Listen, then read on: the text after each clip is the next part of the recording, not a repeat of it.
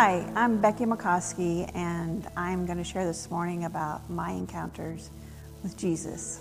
Uh, my mom was from a, grew up in a Nazarene church and had a very, uh, her dad was angry and would take them out of churches into another church all the time uh, when he had a problem with the pastor. So it was kind of a negative experience for her a lot. And my dad was from a Pilgrim Holiness background, and um, the Davis group in our community was pretty famous for being backsliders. I learned that term early on. They kind of uh, fumbled around the first five or six years of my life about church. And I would go to church with my Aunt Hazel, which I loved, and I loved her. And we went to a church of God, but a different church of God. And there, uh, you know, my encounters mostly are with people who were uh, Jesus to me. And there was a lady there at that church who uh, every Sunday would turn around and smile at me, and she would tear her piece of gum in half and give me half a piece. And she made all over me like I, it was just so wonderful that I was there. She was so happy. To kind of hop to, to today's time, I was in the car, and this will all make sense in a minute. I was in the car with Charlotte coming home from preschool, and I was telling her a scripture that I was trying to remember, and um, I said, You could help me memorize it. And so it was, um, I'll probably mess it up, but this is my covenant with them, says the Lord, that my spirit is always with them and my words are always on their lips and on the lips of their children and on the lips of their children, all their descendants. And wow, I'm claiming that for my kids and my grandkids. And I was sharing this scripture with little four year old Charlotte. And she goes, So you mean like the Holy Spirit is on my lips right now. Yeah, yeah, that's kind of, yeah, that's what I mean. And she goes, I can't even lick him off. I said, Nope, you can't even lick him off. He is there, Charlotte, and he will never leave you. So she went home and told her mom, The Holy Spirit is on my lips, and I can't even lick him off. And that was kind of when I realized I'm the grandma now that I thought about my grandmas. And that's really uh, the genesis of my spiritual walk were my two grandmas, and they were very different. The grandma that I lived in the same town with was the backslider grandma. And she loved me and she laughed and she was fun. My job in the summertime was to keep an eye out for the uh, Pilgrim Holiness sisters because they would make calls on the backsliders. And I would run through the backyards to tell my grandma, the sisters are coming. And she would hide her cigarettes and, and all that. So that was kind of my role with her. And then my other grandma was in Ohio, and she was quiet, and um, she had been through a lot in her life. Both my grandmas were uh, booted out of their houses at an early age and put in other people's homes, and they kind of became live in maids. And um, both of them had a bunch of kids. Both of them had my parents when they were 40, and both of them went on to have two more kids. But one had eight kids, the grandma in Ohio had eight kids before that. So her life with her eight kids and her husband uh, gave her lots of opportunity to pray. And I have heard the stories about her at the kitchen sink, um, tears rolling down her cheeks because she's praying for her kids. And um, she had a son in World War II who she woke one night with an urgency to pray, and she got out of bed on her knees and prayed and cried out to the Lord. And it turned out that night his ship was attacked in the Pacific, and he was floating around the Pacific. And she was prompted to get up and pray. And she had a son who was convicted of robbery and sent to prison. And she had a son who had polio uh, at a very young age. And she had a very abusive husband and she's raising all these kids during the Depression on a little 20 acre farm. So I heard all the stories about her and her faith, and I wanted to be like Grandma Sutton. So um, I always had a longing to know more about God. So we went to the Lutheran church and I went through the catechism class and I memorized everything they told me to memorize and I got confirmed and I remember choosing Anderson. My brother had gone there for a year, and I told my friends, I want to use this experience not just to grow for my career or my education, but I think if I go to Anderson, I can grow spiritually, and that's, I don't want to leave that part out. So I chose to go to Anderson for that reason. And wow, did I meet Jesus at Anderson. There was a girl next door. I would watch people, and there was a girl next door in the room next to me in the dorm. Her name was Jeannie Bowling, and she had such a deep and profound love for Jesus. And she didn't, you know, go around spouting it all the time, but if you lived beside her, you knew. You knew. And um, I remember one day she was crying because one of her good friends had told her she didn't really think Jesus was um, who we all thought he was. And it broke her heart because she just had such a deep concern for this girl's soul. And I thought, wow, this is just so freaking real to her. And there were a lot of people like that that I got to know. Um, my roommate, Priscilla Campbell, and her whole family really showed me Jesus. I said, That's what I want, Lord. I want you to be that real to me. And He is and He's gotten me through um, all these years and some struggles, and I'm not perfect. I, I'm doing this thing called Dwell Differently, and every month I get a little package and I get a tattoo with an anagram of my scripture for that month, and I get a, a devotional card and a thing to put on my keychain, and there's a bunch of, um, there's a, a podcast all month focused on that scripture, and that's really helped me pull me back and get me focused. And the theme lately, the last couple months, seems to be everlasting love, unfailing love. And that's uh, what we sang about in church yesterday that God is the same. And I immediately, my mind goes to my grandma Sutton. Standing at that sink, praying her heart out with a husband who's not that nice to her, and a bunch of kids that are in all kinds of problems and she's praying and praying and praying. And um, I have that same God, and He doesn't care what a mess I am. The unfailing love is unfailing and um, everlasting. And those are my two big words right now unfailing and everlasting. And it doesn't matter what a mess I am, because sometimes I'm a real mess. Is I serve a God who's unfailing, has an everlasting love for me. Now, I, it's hard sometimes to really conceptualize that love. We'll get glimpses of it. It's enough to just kind of knock your socks off. And I have a lot of stories about that too, but I'm not going to go into them today. But um, my encounters with Jesus have there have been some really, really, truly real ones where it was him and nobody but him, and I know it. And um, there's been a lot through people, and it's those people that speak most to me and how what they've done and what they've said.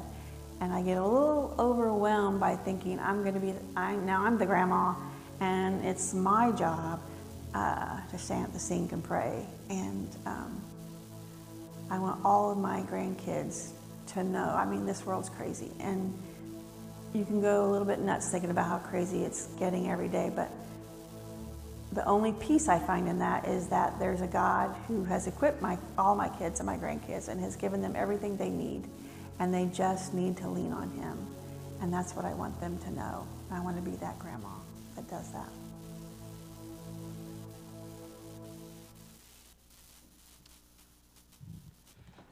She's right. Sometimes His love is enough to knock our socks off. Everybody has a story. And everybody's story matters to God. Everybody has a story, and everybody's story matters to God. I love Becky's um, honesty and how she's seen how um, she has seen kind of a bit of a full circleness to um, how life is, is really a big, long story how she um, had a grandma. also, I, I love, uh, I love the term backslider. What a great, what a great term. I'm probably there. But I love how she has seen uh, her role change over time. how, how um, her grandma was this person in her story who made this deep impact in how now she has been given the opportunity, not as a perfect person, uh, but as a person um, who has been marked by grace and by love. I love her story because it's, it's, it's deeply honest. I, as I've become a parent, there are moments where I look back and say, man, how was my dad not scared in this moment? And in, when you're a kid, right, like even if your dad isn't like the biggest, like you believe your dad could beat up other dads, right? There's, there is that pecking order. You walk around and you're like, oh yeah, he could take him, he could take him. Okay, maybe not him. Um, like you just believe that, right? And then, and then if, you, if you're not a parent, yeah, a dirty little secret is, is oftentimes you're just as scared as the kid is. You have no idea what's going on half the time. You're just really good at faking it and looking calm. And I love how Becky is modeling, though, to her grandkids and kids now. Everyone has a story, everyone's story matters, and everyone who encounters Jesus can change for the better. Doesn't matter your past, doesn't matter your current predicament, and it doesn't matter what your future you think holds.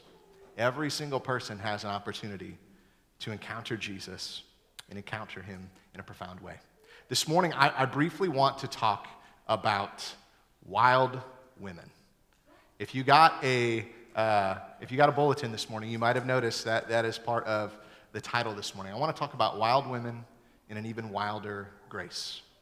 And in particular, I want to spend a little bit of time talking about this thing that everyone loves to talk about. That everyone, like at a dinner party or the first time you're meeting people, like, hey, let's talk about this topic, and that's shame. Because who doesn't like feeling inadequate? Who doesn't like feeling alone? Who doesn't like to feel as if maybe not only have they done bad things, but maybe that they are bad? Shame is this powerful tool of the enemy. We're going to briefly look at three stories in the gospel of women who dealt with shame. Uh, but I want us to go back to the very beginning because it's important in many ways to understand how we got to where we are uh, as humans. So, if we go back to the very beginning, in the beginning, God created the heavens and the earth. Everything is beautiful, everything is perfect. There are these two people in this garden named Adam and Eve, and everything is perfect. And they're given just this one rule, right? Don't eat from this tree. That's it. Easy peasy. And what do they end up doing, right? They end up being tempted by uh, the deceiver, the father of lies, Satan. And he, he, he gets them to wonder is God as good as he says he really is? And in, in, in, turn, really, are you really as good as God says you are? And as they uh, take a bite of the apple, if you remember this uh, story that is a uh, tale as old as time, um, we find that the people begin to realize that they are naked. And in that moment, they feel something that they were not initially created to feel. They feel ashamed. They feel like what is there is not supposed to be seen. They begin to feel like this is no longer good. And this is the beginning of this uh, fall that we oftentimes talk about, where this thing called sin enters into the world. And sin is just uh, really a rebellion against God's will and God's way that puts distance between us and God because of his great holiness, which cannot coexist in many ways with sin and brokenness. And humanity begins to feel this thing that God did not create them to feel, which is shame. And shame, uh, the, the, best way to understand this in, in many ways is that um, shame is, is, not just this mere feeling that I did something bad. That's guilt. That's normal. That, that, that, I think that was part of the initial plan. You know, you do something bad, you should feel bad about it. But shame goes kind of a farther stance. It sort of says, not only maybe did I do something bad or did something bad happen to me, but we begin to believe that we are bad, that we are unworthy, that we are irredeemable. And every single one of us, if we have breath in our lungs, if we are sitting in this room, have dealt with shame in one way or another. Every single one of us have moments where we feel like, what's the point? I can't go on. No one would love me again if they knew what I did.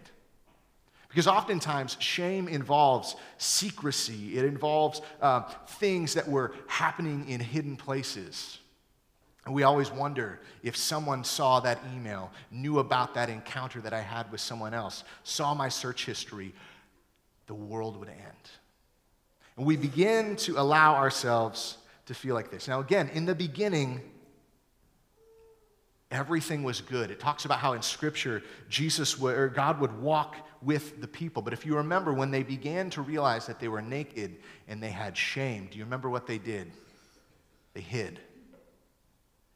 Because shame oftentimes uh, is, is, again, it's either typically uh, the, the, the, it causes us to sin or it's the result of sin. That's typically how shame works. Either it is the result of a sin or, or it causes us to sin. And in this case, again, the Adam and Eve, they decide that they are going to go hide. Because, like all of us, we believe in some ways if we can just hide it, avoid it, not talk about it, maybe it doesn't really happen.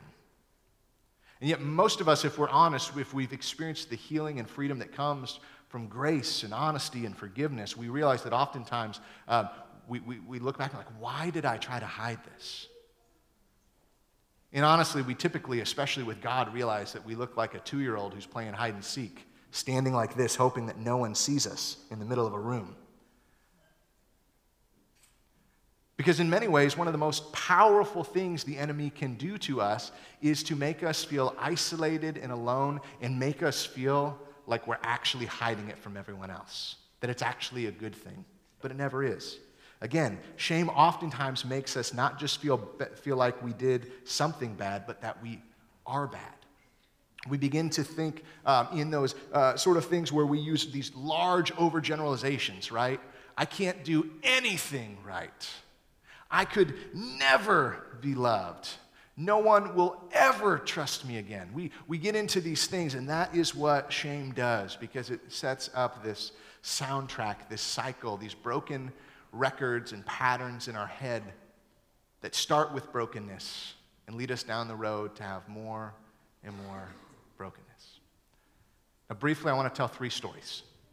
Three of my favorite stories in Scripture, and they involve three different women who experience uh, shame in different ways. I'm going to tell one story and read two. And the first one comes from the Gospel of John. And, and it's an interesting story because we don't get a lot of these sort of stories where it's Jesus one on one with someone. Oftentimes, that guy, his, his 12 disciples, it's almost like having 12 kids. They're always with him. I understood why he got away by himself. I know he went to spend time with the Lord, but he probably also was like, I need a break from y'all. And so we're not exactly sure why he's alone, but he is alone and he's traveling through this area called Samaria. And in, uh, in, in Jesus' time, where he, he was uh, uh, living, there were uh, the Jews and then there were the Samaritans. And the Samaritans uh, were these people who uh, came from some Jewish descent, but not all. And so the Jews looked at them, um, you know, it's kind of like a Bloods and the Crips thing, Hatfields and McCoys sort of feeling, um, Apple versus Android. Um, you get the vibe. They did not like each other or love each other. And so, Jesus, it's in the middle of the day. It's this warm time where, uh, honestly, especially in cultures like that, you're not trying to travel. You're not going to do your chores in the middle of the day because it's just, it's hot, it's sticky. And in many ways, you typically, at a place like a well where people would go to draw water, it would not have been the prime time of the day for someone uh, to be there, which is why there's this Samaritan woman who happens to be there. The Samaritan woman who we find out has a bit of a past. That she's living with a man and it's not the first man she's lived with. And we don't know all of her story. We just know that her story uh, at some point has been hijacked in which she has a lot of shame. Where there's brokenness in her life, where it appears like she is deeply searching for love and affection and wholeness and value and worth. And she continues to look for it in relationships that appear to not work. And we find that she's there in the middle of the day when no one else would be there, probably because she's tired of the whispers of the people who say, ah, there's so and so. She's tired of these things. And, and in this uh, encounter uh, that happens on this day, Jesus meets this woman and he asks her for a drink of water. Now, this is wild because, in many ways, for uh, all of us, we're like, well, that's not like that big of a deal. He asked them. Uh, we, we have to understand social norms and cultural things at this time. A man would not typically speak to a woman like that whom he does not know. And he, especially as a Jewish man, would not be uh, encountering and, and, doing any sort of uh, interaction, uh, let alone with a Samaritan woman. And obviously, a Samaritan woman who appears has a bit of a reputation. And Jesus has this interaction with this woman where, where he tells her, If you knew who I was, you would actually be asking me for living water. And it's interesting, if you've ever read this story, uh, this woman does something that all of us tend to do really well. When things start to get real, we change the subject. And so, as Jesus is trying to tell her this, like, here's the opening, you're dealing with all this stuff, I know this pattern that you have, what does she do? She changes the subject and she says, Well, I've heard that there's a, there's a Messiah that eventually is going to come someday. And it's in this moment that he invites her to let her know, I am he. You see, it's really easy sometimes in the midst of uh, our patterns of pain and brokenness and shame when we're trying to hide, we're trying not to deal with it all, to try to change the subject. One of the incredible things about Jesus when we encounter him is he continues to push the issue. He continues to seek out after us. You see, she was hoping that she would be isolated and alone and stay in these patterns. And yet, what does Jesus do? He draws near. She thinks that maybe it's, she's, you know, this is, this is my lot in life. And what does Jesus do? He continues to invite her to something better, to a better way. See, friends, when I think about this story, I think about this reality that your broken patterns cannot keep you from God meeting you exactly where you are and from Him loving you into uh, being who He created you to be. Now, your broken patterns of sin and shame and secrecy, those definitely can keep you from living into who God created you to be. But one of the most um, incredible, fascinating things to me is the fact that um, Jesus is relentless in his pursuit of meeting us in the midst of our junk. Or as my friend Becky would say, when we're a hot mess. There's nothing that we can do that can screw it up so bad that Jesus is like, all right, call it, I'm done. I, I finally found one that's hopeless. God sees us. And there's something really powerful about being seen.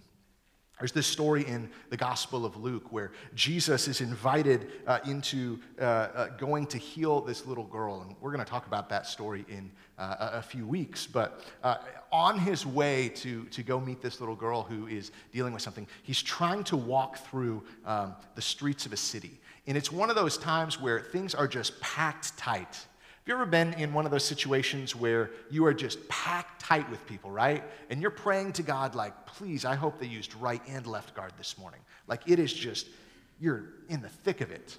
And this is what I picture is happening. Jesus is walking through, and this is what Scripture says in the Gospel of Luke, chapter 8. It says this as Jesus was on his way, the crowd almost crushed him. And a woman who was there had been subject to bleeding for 12 years, but no one could heal her. Can you imagine 12 years? I'm not a I'm a guy, so I, I, I don't understand any of that anyways. I'm not trying to get weird, but like, I cannot imagine some sort of just continual ailment for 12 years. And we have to understand something contextually, okay? Uh, in those ancient cultures, which it, it, it's wild that they would do these sort of things, but a person like that, they would see as like, you are unclean, there is something wrong with you. Oftentimes, even people of the Jewish faith, which, you know, are kind of, kind of our, our, our four brothers and sisters and mothers and all that, they would have seen like, obviously, you did something to tick off God. Which we can laugh at now, right? But have any, any of you ever had bad things happen to you? And you do, you do kind of go like, God, what did I do to you? And even though conceptually maybe we know that we just live in a broken, fallen world where bad things happen, there's still a piece of us that's like, ah, what did I do? Or did my uncle do something bad and I'm being punished? But for 12 years, this is happening to her, and no one could heal her. It says this, though she came up behind him and she touched the edge of his cloak. And immediately, her bleeding stopped. Who touched me? Jesus asked. Now, again, we've all been in these crowded areas, right? Where you're like, listen, I don't know who touched my butt, but thank you. Um, but we don't know. I'm usually hoping it's Hunter, my wife. But like, it is just like, who does that? And that's, that's where, where this guy named Peter says to him, he says, Master, the people are crowding around and pressing against you. Like, how are you going to know? Of course, people are touching you. He said, No, someone touched me. I know that power has gone out from me. And then, honestly, maybe one of the most courageous verses in all the Bible. Like, how easy would have it been to be this lady who's like, Peace, got my healing. It'd have been so easy to not out oneself. To be honest, there's a lot of us who deal with this. Many of us who, who have healing and never share. But this woman, in an incredible act of courage and bravery, does this. Then the woman, seeing that she couldn't go unnoticed, because everyone's looking around, came trembling and fell at his feet. In the presence of all the people, she told why she had touched him and how she had been instantly healed. Then he said to her, Daughter, your faith has healed you. Go in peace. Now, to me, there's so, there's so much we could unpack here, but one of, the, one of the things I love the most is he doesn't say, hey, lady. He doesn't say, hey, you. He doesn't even use like her name, even though he's Jesus and he probably knew her name. He says, daughter. There are very few things as intimate and loving as uh, being a son or a daughter. I think it's why it's one of the most important things that, that, that God calls us his kids. It's pretty incredible, right? Because we, we don't get to choose our kids. You know, that's one of those interesting things in life, right? When, when, when, when you have a baby, like they come out and you're like, oh, whoa, whoa. And then oftentimes, you know, someone's like, hey, it's me. Oh, gosh, no, why? But he uses this intimate term that, that this is, you're a daughter. And the healing came from her faith because she had just gotten to a place where she was, everything is exhausted. She's dealing with this pain in isolation, in, in secrecy, and she just wants something. And I think at her core, because again, this would have been something that she probably she can't talk about. It's not like something she goes on and on. You know, when people are like, "Hey, how's it going, Gertrude?" "Oh, pretty great. You're 11 of bleeding." Like, that's probably not the thing she's, you know, leading with at the uh, well that morning. And so she's probably dealing with this sense of shame. And it's interesting, right? Shame sometimes comes from um, broken things that we do or that are done to us, and sometimes they just come from things that we didn't choose. Life threw at us.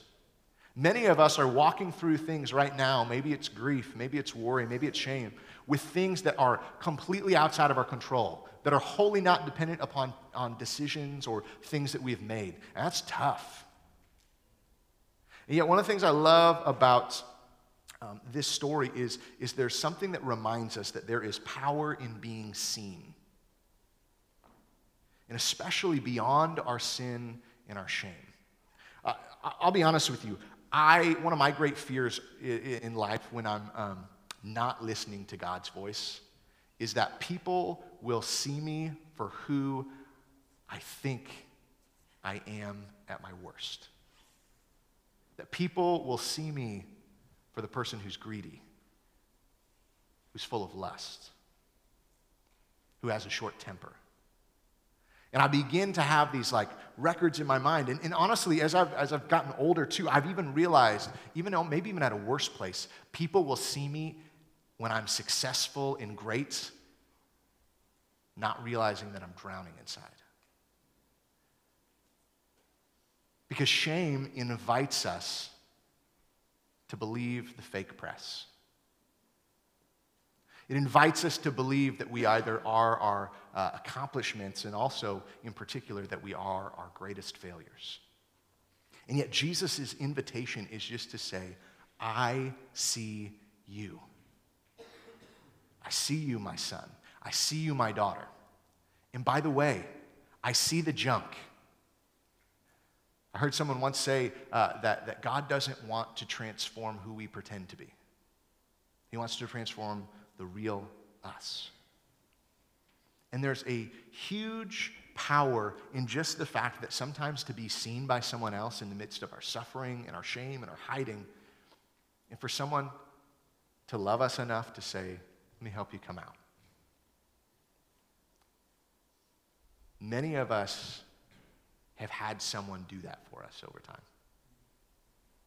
And if our story has been transformed by Jesus, if we've had an encounter with him, I almost guarantee a piece of that story involves finally feeling like you are seen at your worst, even. And God still saying, That's my boy. That's my daughter. There's a final story I want to tell. And in it, Jesus is, is in this um, time. This comes from the Gospel of John, um, chapter 8. And, uh, and it goes like this it says, uh, Jesus went to the Mount of Olives, and at dawn, he, he appeared again in the temple courts where all the people gathered around him, and he sat down to teach them.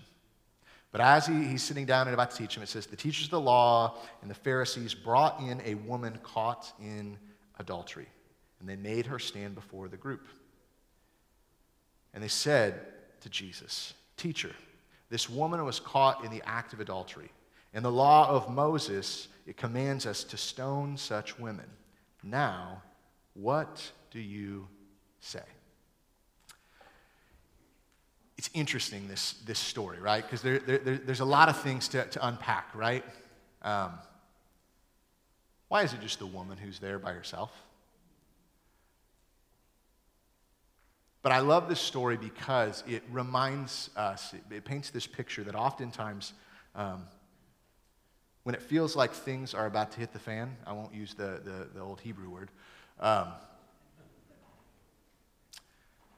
oftentimes, it, it feels like we are there by ourselves.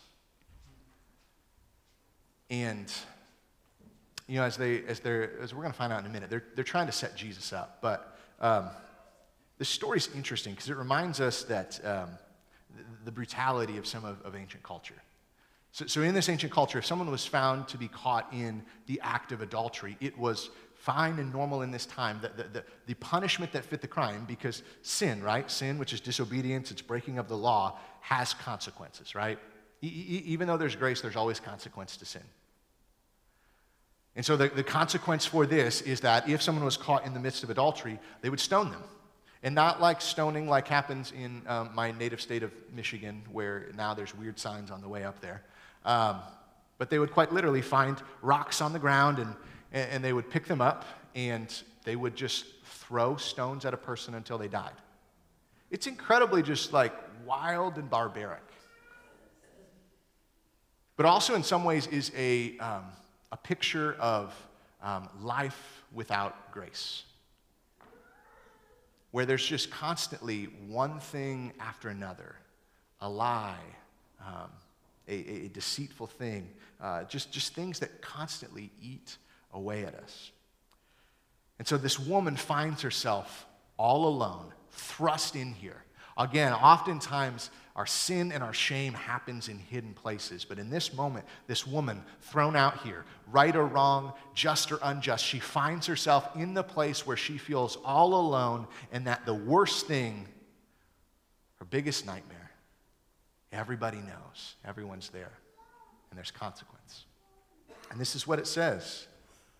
They were using this question as a trap in order to have a basis to accuse him.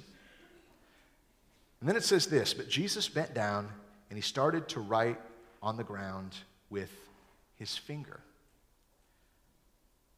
When they kept on questioning him, he straightened up and he said to them, Let anyone who is out without sin be the first to throw a stone at her. That's interesting. Scholars debate what in the world did he do? Did he, did he bend down and write down haters back off? Did he write a scripture that had to do with um, sin and grace? One of my favorite um, thoughts they have is that maybe he started writing down everyone else's sin.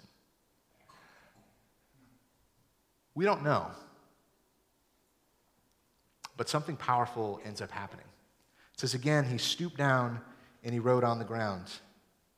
And at this, those who had heard began going away, one at a time.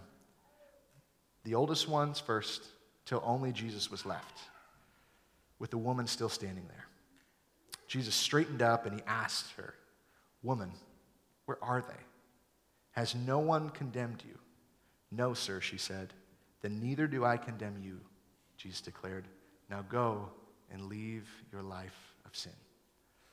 Now, I, I love this story. I love this story because um, we are all this lady. Um, we are all um, birthed into this world where there is sin and shame.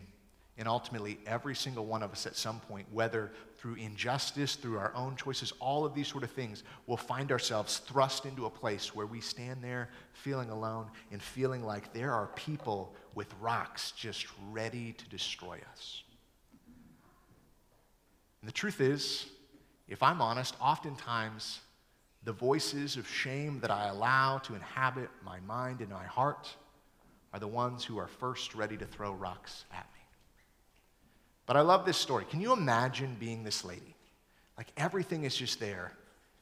You're just like feeling like I'm I'm donezo. Like it's over. And then you just start to hear stuff, right? You just slowly start to hear people with their rocks, right? slowly realizing, like, I'm not without sin.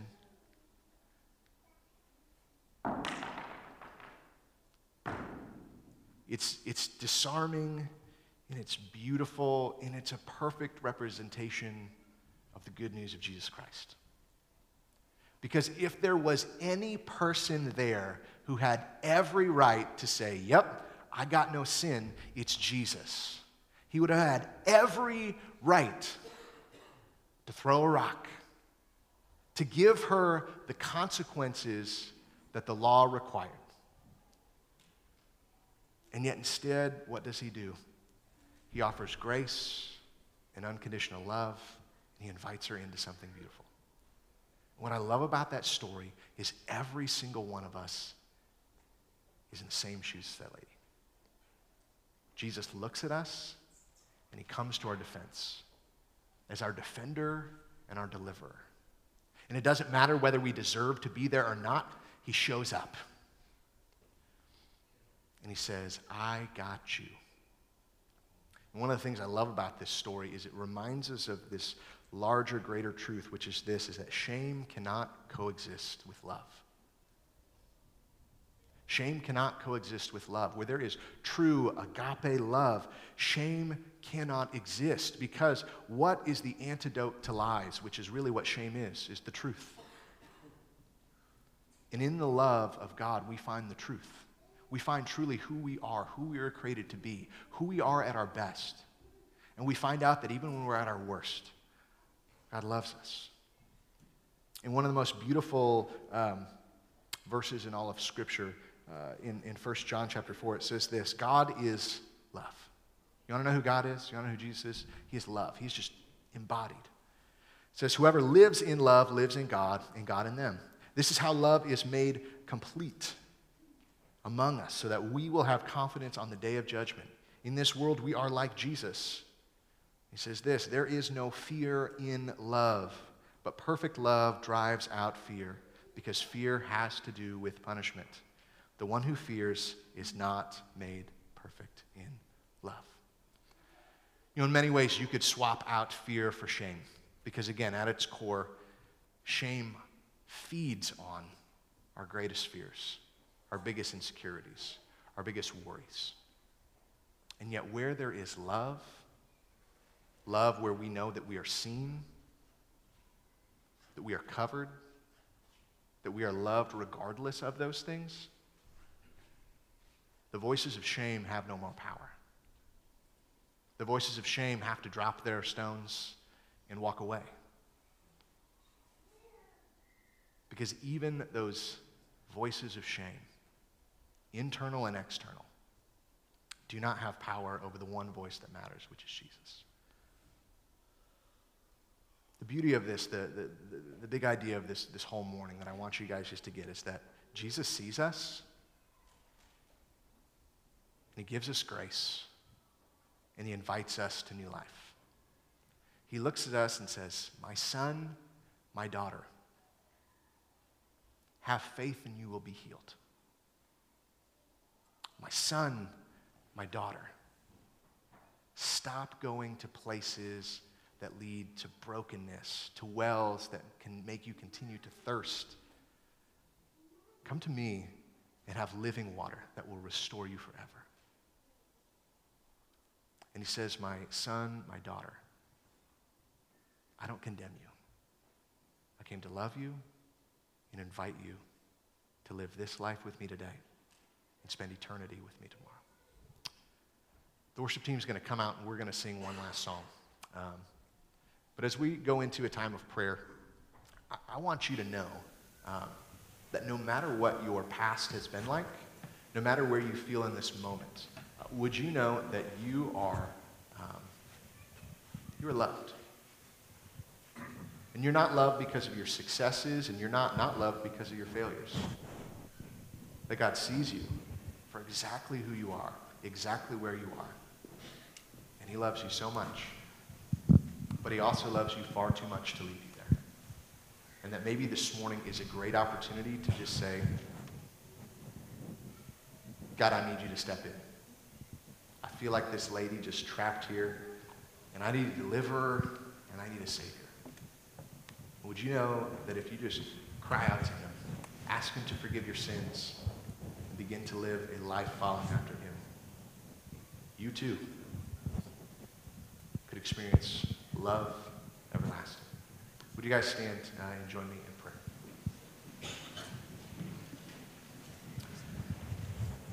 Father, we are, we are so incredibly grateful for your um, everlasting love that knocks our socks off.